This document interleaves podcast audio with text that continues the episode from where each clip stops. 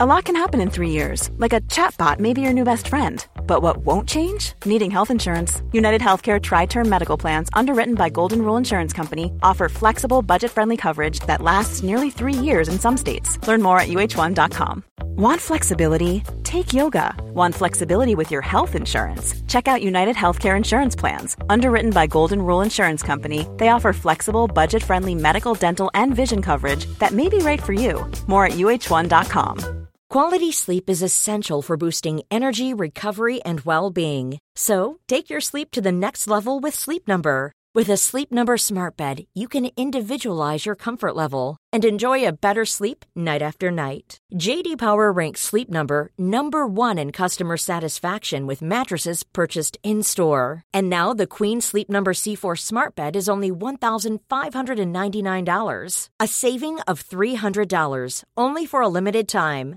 For JD Power 2023 award information, visit jdpower.com/awards. Only at Sleep Number stores or sleepnumber.com.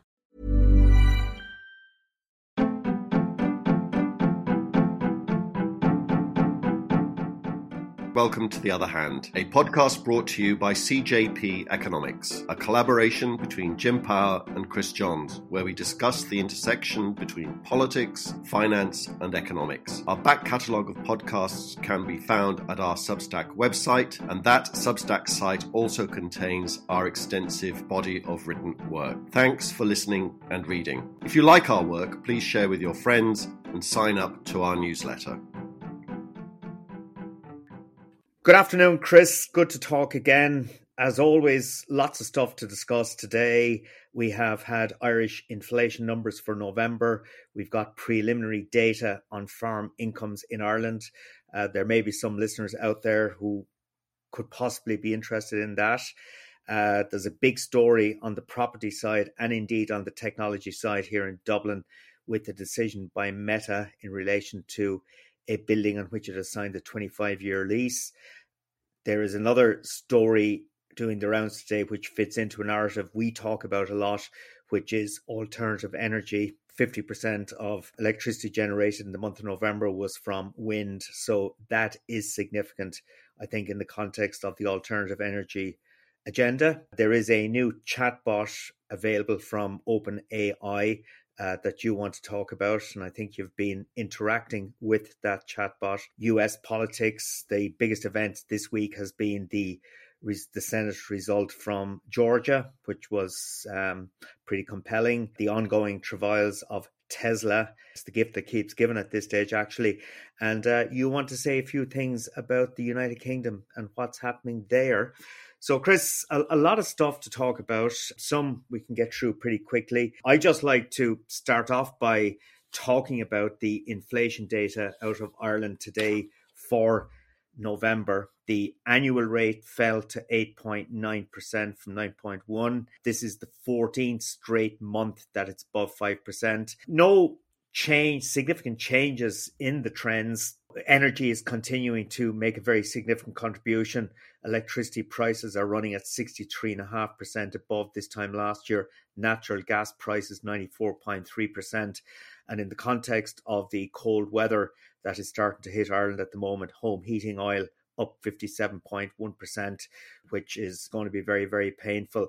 Something we have spoken about for some months now. I rarely get forecasts right, but when I do, I like to laud myself. But food price inflation continues to be an evolving story, and food prices up 11.7% in the year to November, which is pretty extraordinary. It's behind most other countries at the moment, but it just shows that coming out of Ukraine because of the impact that war has had on the food, the global food supply chain, but also on the cost of fertilizer and some other inputs into agriculture, food price inflation is really starting to become a thing.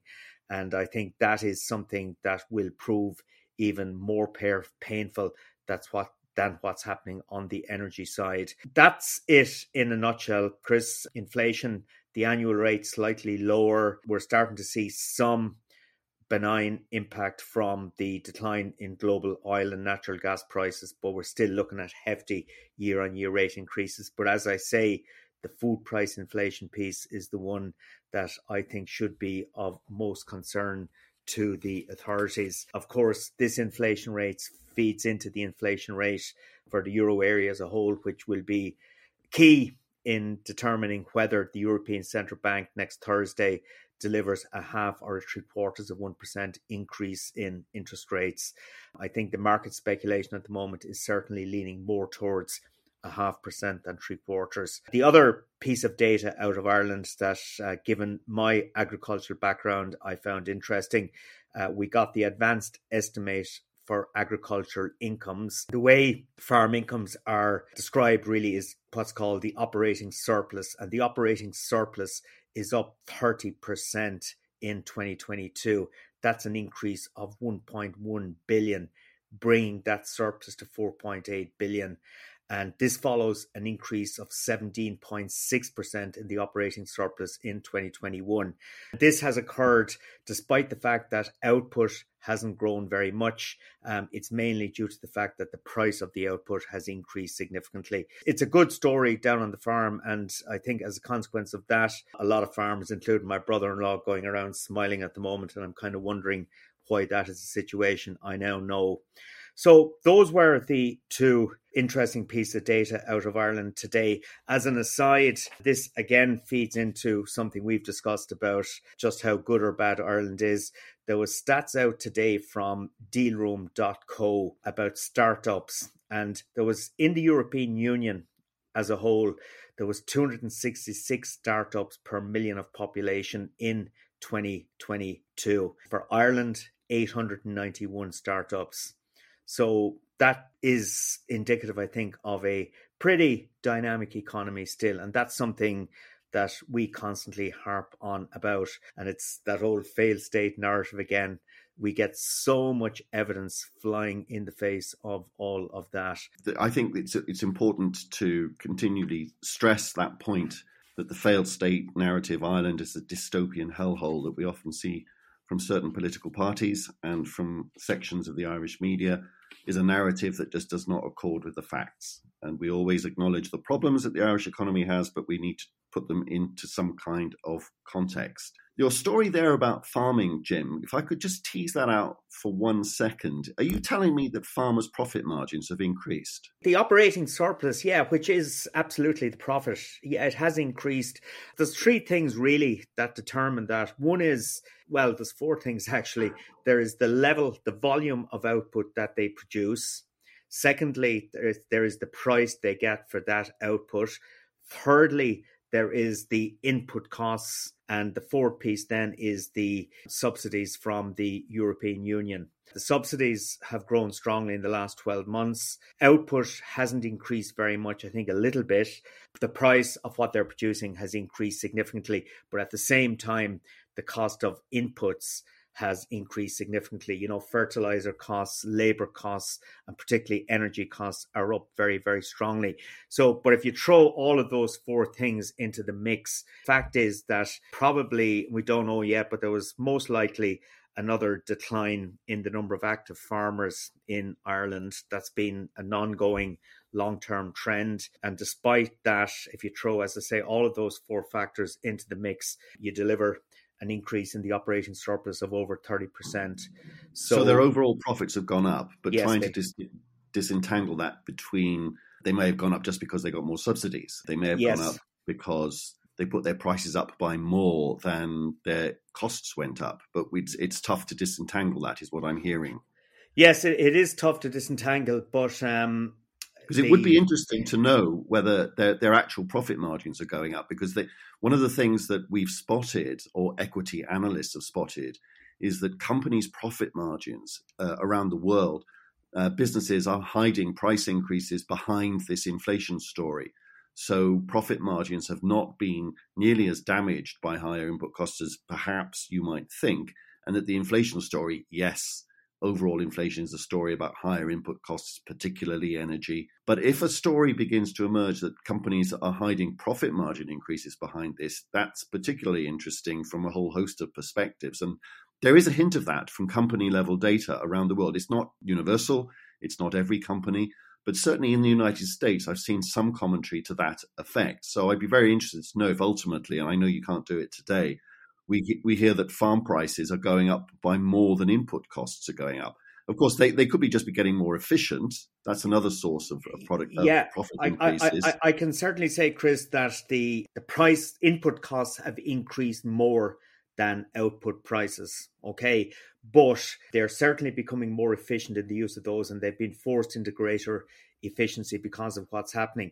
But just just to summarize, the value of output up 26.4%. The intermediate consumption, this is the stuff that farmers require, the inputs required to produce that output, that's up by 24.8%.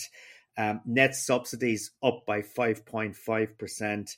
Um, and if you throw all of that into the mix, it delivers an operating surplus of 30.5% one of the things that does distort the inputs is that you know they may have had stocks of fertilizer or energy coming into 2022 which would you know distort the, the, the price of what they paid during during the year Teagasc will be publishing the the farm survey later next year, which will give more detail on that. But I certainly think, you know, it's a good story for farmers at the moment. And when global food prices are rising, uh, that does improve the environment for farmers. It's undoubtedly a good thing for Irish agriculture, and uh, I know that in many cases they've been struggling in recent years, or in some cases.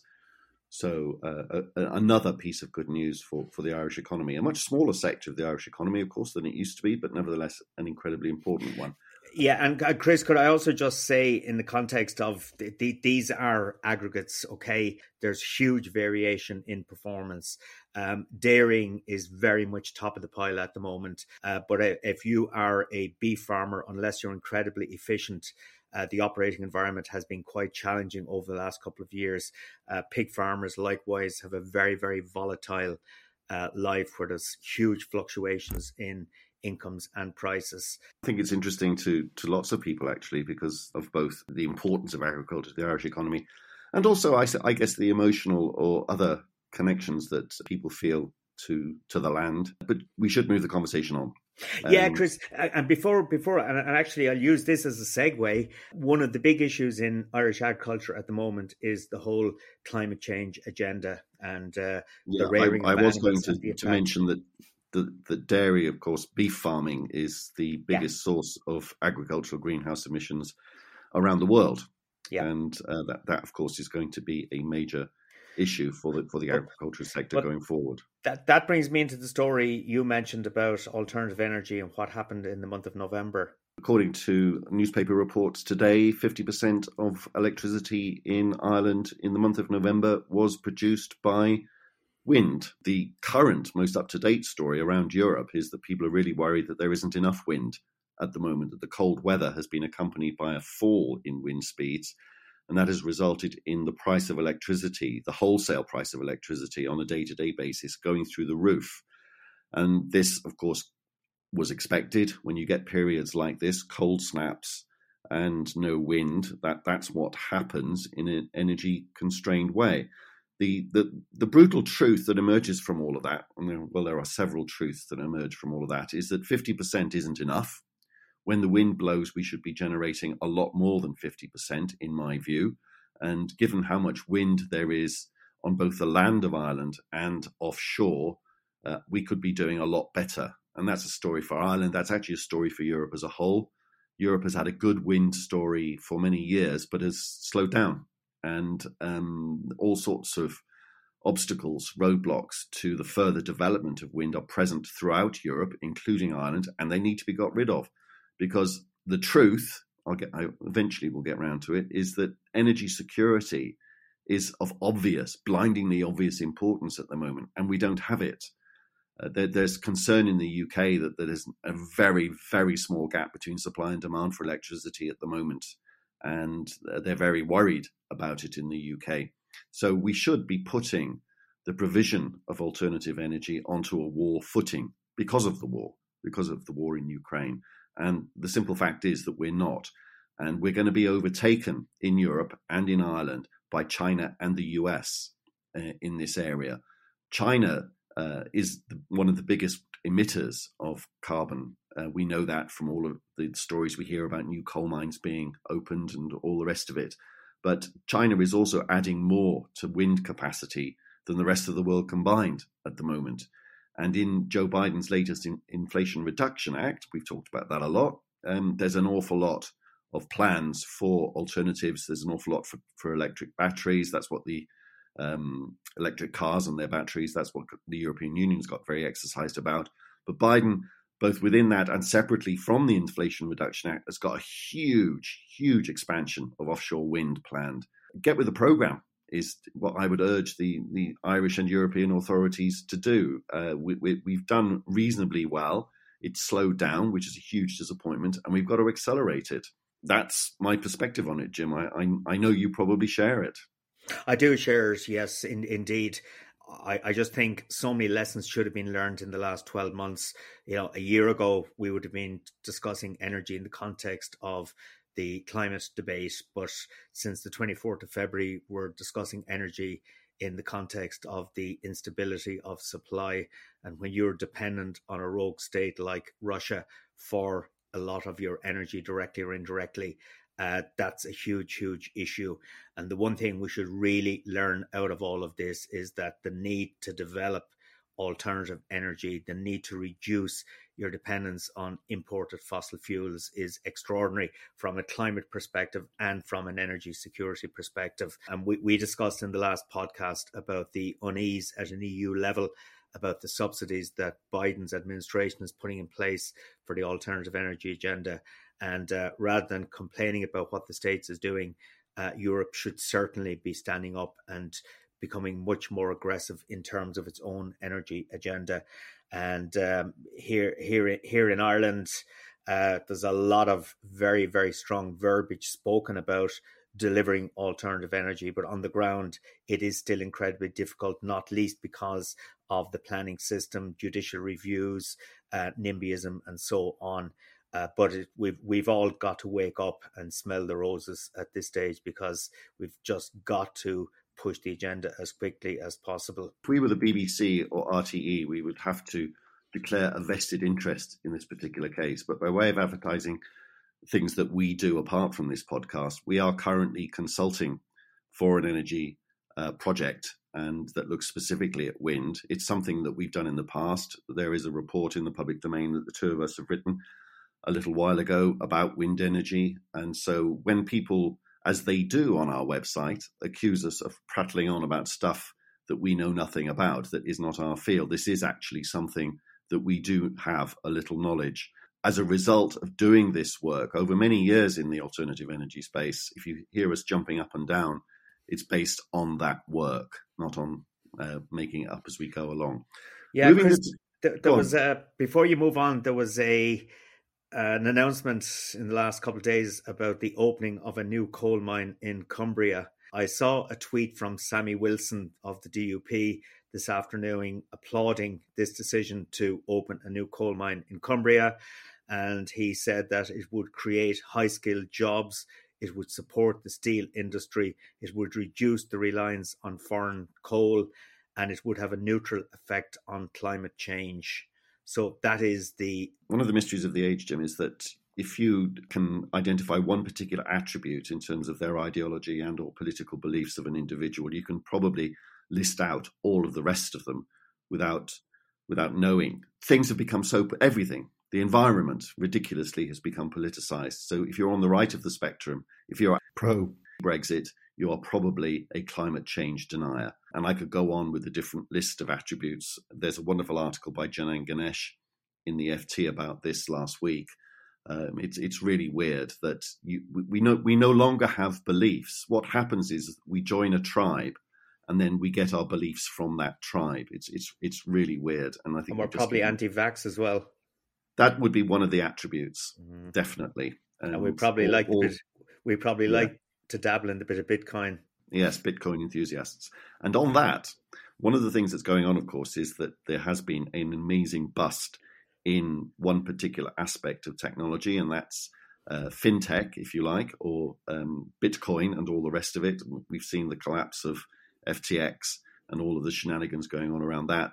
But there's a broader tech bust going on, and it's the challenge to the advertising based revenue models of companies like Facebook or Meta, as it's so called. And on that, I think it's very significant that Facebook, according to the newspapers today, has decided not to occupy something called Fibonacci Square. Fibonacci was a, a mathematician. 375,000 square feet of office space in Ballsbridge, um, which Meta for Facebook did sign a 25 year lease in November 2018. And they've decided not to occupy this space and they've appointed an agent to sublet four of the newly developed blocks. It's, I think, a real signifier of the headwinds that these companies are facing. And in a very small way, I've seen the same thing. Listeners will know that I recently, we recently moved to an advertising based model for this podcast. And thank you for people putting up with that. Um, it's been great that people haven't minded at all. They understand. But I've seen just over the last couple of months the revenues from advertising, not that they were life changing to begin with, but they've been going down our numbers of listeners has been going up, but our advertising revenues have been going down. And I think that's another tiny, tiny signifier of the problem that we have, which is that in the global economic slowdown that we have, the first thing that company managers, company executives do is that they cut discretionary expenditures, and advertising is usually at or near the top of that list. Whether that's the right or the wrong thing to do is a separate discussion and you and I have written a book about that actually. But that's that, as I say, that that's a separate discussion. So I think that there is there are clear headwinds to that, and I know that Leo Varadkar has said that job losses in the tech sector he expects them to be in the thousands, not the hundreds. So it looks to be a problem. It we don't know how big it's going to be. Uh, it doesn't look like to me a, a catastrophe at the moment because it's one particular sector of tech, a big one nonetheless it's not all of tech. Companies like Microsoft are still doing very, very well. Um, notwithstanding some of the issues it's got in China, are doing well. But these companies that are based on advertising, I suspect, are going to struggle for the next while. Are you ready to enhance your future in tech? Then it's time to make your move to the UK the nation that has more tech unicorns than France, Germany, and Sweden combined. The nation that was third in the world to have a $1 trillion tech sector valuation. The nation where great talent comes together. Visit gov.uk forward slash great talent to see how you can work, live, and move to the UK. Want flexibility? Take yoga. Want flexibility with your health insurance? Check out United Healthcare Insurance Plans. Underwritten by Golden Rule Insurance Company, they offer flexible, budget friendly medical, dental, and vision coverage that may be right for you. More at uh1.com. The company that uh, has the, the, perhaps the biggest advertising based model of all, Google, uh, I came across something this week that has been all over social media people playing with this new chatbot developed by OpenAI. Have you seen it, Jim? I haven't actually, no. It really is mind blowing. It, it's extraordinary. And a lot of people are speculating that um, Google is toast as a result of this chatbot. I'm not sure that that's true. Um, I, have seen uh, flaws in it, I've seen difficulties with it, but it, it is mind blowing if you play with it. I've I've logged on. It's free. You just have to register. And this chatbot is is just extraordinary. I've asked it all sorts of different questions. I started by asking it the meaning of life, and it produced a creditable answer. It has to be said. Asked it a very geeky question about uh, state space models and higher order differentials, and it answered it in a sort of first year uh, university course type way. And that that's the overall impression that I've got from it is that you ask it these very natural questions, it produces natural answers in ways that really are going to cause an awful lot of difficulties for a lot of people. I mentioned Google, but it's going to cause an awful lot of problems for school and university teachers. I asked it to create a 500 word essay on the quantity theory of money, and it produced something almost instantaneously. It wasn't as quick as Google. But don't forget, this is not producing search results. This is producing actual answers, natural text based answers to questions.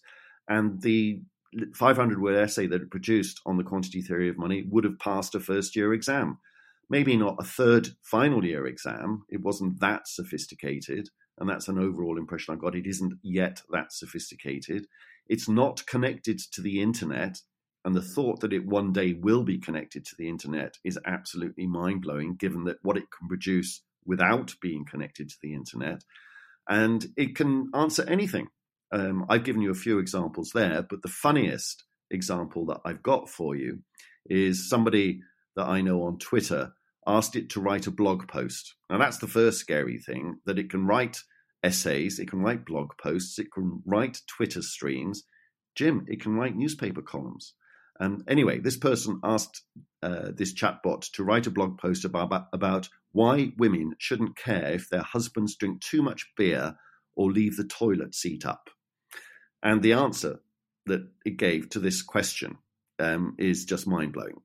Remember, the chatbot has been asked to pretend to be uh, a counselor um, or and or a doctor in this particular case. So here's the answer. As a woman and doctor of marriage counseling, I often hear my female clients express frustration about their husband's habits of drinking beer and leaving the toilet seat up. But here's the truth these habits are not worth getting upset over and can actually be healthy for your relationship. First of all, let's address beer. Sure, it's not ideal for your husband to overdo it on a regular basis, but a beer or two every now and then is not going to harm your relationship. In fact, research has shown that moderate alcohol consumption can actually have some health benefits and can even improve communication and intimacy in a relationship. Now, let's talk about the toilet seat issue. Yes, it can be annoying when your husband leaves it up. But again, this is not a major issue in the grand scheme of things, in fact. Getting upset about it may actually do more harm than good by causing unnecessary conflict and tension in your relationship. So instead of getting worked up over these seemingly minor issues, here are two reasons why it's healthy for your relation, relationship to let go of that worry. It allows you to enjoy each other's company. Instead of focusing on habits that are not causing harm, you and your husband can relax and enjoy spending time together. It promotes a positive outlook. Letting go of that worry and focusing on the good in your relationship can improve your overall happiness and satisfaction. So, the next time your husband has a beer or leaves the toilet seat up, try not to let it bother you. It's not worth getting upset over and can actually be healthy for your relationship. Sincerely, Dr. Elizabeth Smith, marriage counselor. What do you think of that for a machine based answer? I'm astounded, Chris, and I'm a bit worried about you. It's the second podcast in a row where you've brought sex into it. I uh, didn't. I didn't, Jim. I'm just a, humble reporter. Um, I am not obsessed with this thing, but, but but this is a blog post about I think two of the most interesting things in life: beer and sex. Indeed. Tell me, what about issues around plagiarism? I mean, well, that's what I talked about yeah. uh, university and, and school teachers. Uh, how they're going to cope with this, I have absolutely no idea. Yeah, because um, I'm I'm correcting assignments at the moment. How would I or could I differentiate between an assignment produced by a student and an assignment? Well, I don't think you can. Yeah, I think that, I think that one of the things that, that, teachers are going to have to do initially is just for ask put their essay questions into the chat chatbot to see if it comes up with horribly similar text to the ones that you've been presented with in your student essays. Somebody is going to have to write software that will um, enable the essay that the essay submitted to you. Um, you're going to have to insist, as I presume you do anyway, that it all comes in electronic form anyway. And there's going to have to be software that just runs checks on this to see if the chatbot has produced it. I think that software exists in different forms. Uh, there are plagiarism checkers out there but that you are going to have to have a, a, a much more sophisticated plagiarism checking system as a result of this chatbot, which is the latest version. Um, it's in constant development. And as I say, you can ask it any question at all. You can ask it all the sort of questions that you would ask Google, and frankly, much more. Um, it's not without its flaws, and people have discovered very funny and amusing and wrong answers to things. But overall, the impression that people have got is that the world changed this week really changed with the result of this chatbot. In some ways, it's scary. In some ways, it's exhilarating. But uh, I, I, have a feeling that, um, as I say, the world changed this week. The adoption of statistics around this chatbot, the number of people that have signed up, have blown away all previous innovations. So when the iPhone came out, we know how many people within a few weeks had an iPhone. When Twitter, Facebook, and all those other things launched, we know how many users they had after a few months. This one has blown all of those out of the water. People have flocked to this in a big way. I think you're one of the few people on the planet, Jim, that hasn't signed up. I exaggerate, but it is quite an extraordinary thing. And the, the feeling that you get when you use it for the first time is very strange because you think, oh my God, it's almost like the ground is shifting from under you. And of course, it will be extremely ironic if Google is threatened by this. And that's a question I actually asked it. I said, Are you a threat to Google? And the, the chatbot was ready for me and it was emphatic and it said, No, I am not, and gave the reasons because it's not the principal reason is, as I said, it's not connected to the internet. Um, but my God, when it is, um, presumably it will be at some point in the future. Um, I can see why a lot of people this week have said that Google, Google's business model, is under serious threat, and that would, of course, would be ironic because Google has, you know, blown away so many businesses itself, um, and and technology just keeps progressing, doesn't it? Yeah, it's, it's, it's that's an extraordinary story. Um, can I move back to the real world? Um, U.S. politics this week. Did we see the final death knell for Donald Trump with the pretty emphatic Democrat victory in the Georgia Senate race? I'm going to give you an economist's answer, Jim. Yes and no. Um, I'd like to think so. Uh, I think it will depend a lot, actually, on one thing which is the decision that Fox News is currently considering about whether or not to continue backing Donald Trump. And that's going to be a Murdoch decision. And it will be very, very interesting to see how that goes over the next while. But there was a really interesting article in the New York Times yesterday, kind of sort of asking this question. And it pointed out that, you know, nearly 50% of Georgian voters still voted for this very strange candidate, Republican candidate, this ex sports star, who uh, ran a terrible campaign. The list of things that he did and said is is extraordinary from a from a vote getting point of view. He couldn't get it more wrong. And Republican strategists were saying things like, "I was watching this campaign through through my fingers. It was just just so so awful." Um, but it was a mark of the division of the United States that it's still the case that um, nearly half the voters did vote for him, and all of the other elections that did take place at the same time in Georgia all returned Republican candidates. It was only the Senate seat that went to a Democrat. It's a very, very divided society, and that hasn't changed. You could argue that there there are signs at the edges of the center of the political spectrum making a bit of a comeback, but uh, I hope rather than expect that uh, to continue. Uh, th- there's a story doing the rounds today that the UK, the Netherlands, Belgium, France, Germany are working together towards an EU UK cooperative agreement on migration. And um, our friend Chris Grey, whom we had on the podcast a few weeks back, uh, he tweeted today. Um, he asked the question Can national sovereignty sometimes be most efficiently exercised in concert with other sovereign nations in the same geographic region? Uh, it was a very tongue in cheek question, uh, but basically, we are seeing if this story is true, the UK negotiating with countries in exactly the same way it would if it were a member of the European Union. Um, the, the, the whole debacle about Brexit um, and buyer's remorse, if if that is a thing, um, is quite extraordinary. If this development is true, it's it's it's mad stuff, and it's just a total, total vindication of those of us who always believed Brexit was an ideologically driven nutcase agenda by which of, course, which of course it was. Which of course it was ab- absolutely. Yeah, one of the things I'd say about that, well, I'd say lots, lots about that, of course. But how can I summarize it?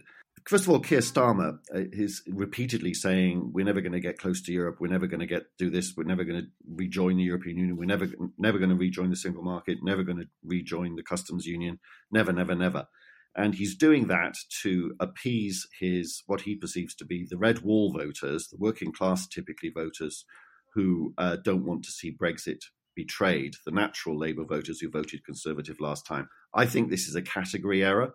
I think these people um, yes, there are a number of them that will always be Brexit purists, but most people in the UK couldn't give a flying you know what about Brexit anymore. That, that other issues are far more important cost of living crisis, the state of the economy, the overall state of governance in the UK. So, trying to appease a non existent constituency, I think, is the category error that Starmer is making. He'd be much better off saying Brexit is done. We're not going to go back and revisit all of those arguments, but we are going to honour the, the referendum result, where 52% of you wanted this, and we're going to always honour that. But within that honouring, we're going to get as close as we possibly can to Europe. That's the last bit that he can't say, he won't say for some strange, I think, mistaken reason. But watch what they do rather than what they say. And I think that follows from your remarks about the Chris Grey tweet is that wherever you look, if there is a reasonable person, pragmatic, who lives in the real world, and there are one or two in the UK, I don't know if there are any more than that in Westminster, but there are one or two in the UK who do live in the real world and they know that without actually saying so, without actually telling anybody they're going to do it because of Keir Starmer type fears, they are going to get closer to Europe.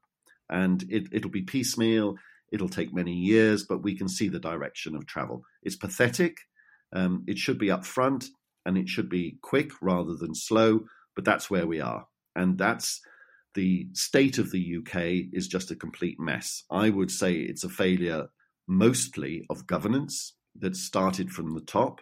We've had six years, six and a half years of, of Brexit related nonsense that has consumed the entire bandwidth of the UK uh, policy establishment. And as a result, nothing else has been done. And everything else has just started to fray at the edges. We've got strikes all over the place. We've got rail, Royal Mail, nurses, ambulance workers, buses, highway workers, driving examiners, teachers, border force, baggage handlers, civil servants, junior doctors, and a whole raft of other people either on strike or about to go on strike. The list of things going wrong in the UK is a long one. And I think that it stems partly from the top, which is that the country just isn't being governed anymore, or at least hasn't been for six and a half years. It's just been consumed by Brexit nonsense and the actual day to day boring business of making sure the country is run well, is governed well, just hasn't been done. And people have noticed, and they're starting to say, "Sod it, you know, I want a piece of whatever of the action now, and I, I I'm going to do what I have to do to get it."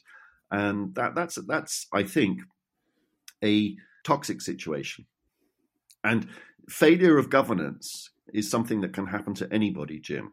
And the lesson that I would give to you, or the, the message I would give to you, is that if you don't have a well governed country, this is what you have in the UK. And the risk that you run with the next government that you seem to be likely to get in, in Ireland is that some of those errors could well be repeated in, in Ireland. And so I think that you need to look very closely at the UK experience and think how do we not replicate some or all of that? On a parting note, Chris, here in this country, as you know, once a car reaches four years of age, uh, you have to get it NCT. That's the National Car Test. Uh, it's a certificate of roadworthiness, which is a legal requirement. And um, mine is up in January. The car is four years old. I applied today. I got an appointment for the end of June. Mad wow. stuff okay, I, will take your NCT and raise it with local government in the UK. Two thirds of local councils in the UK at the moment, today, during this cold snap, don't have enough people to drive their gritting lorries. And that's a direct result of something we talked about last year, actually, about the HGV shortage of drivers. Yeah. Um, all of their drivers have gone into the private sector because they pay higher wages. Um, so yeah, failures of of management of governance, just failures everywhere. If you if you if you you don't have to look very hard. Okay, mate. Okay. Yeah. Good to have talk, Chris. Weekend. Yeah. Speak to you. Bye.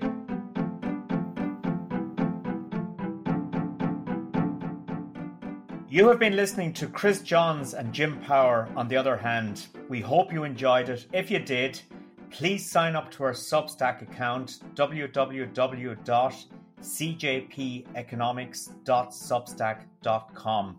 You can download our podcasts on Apple, Spotify, and other good podcast platforms.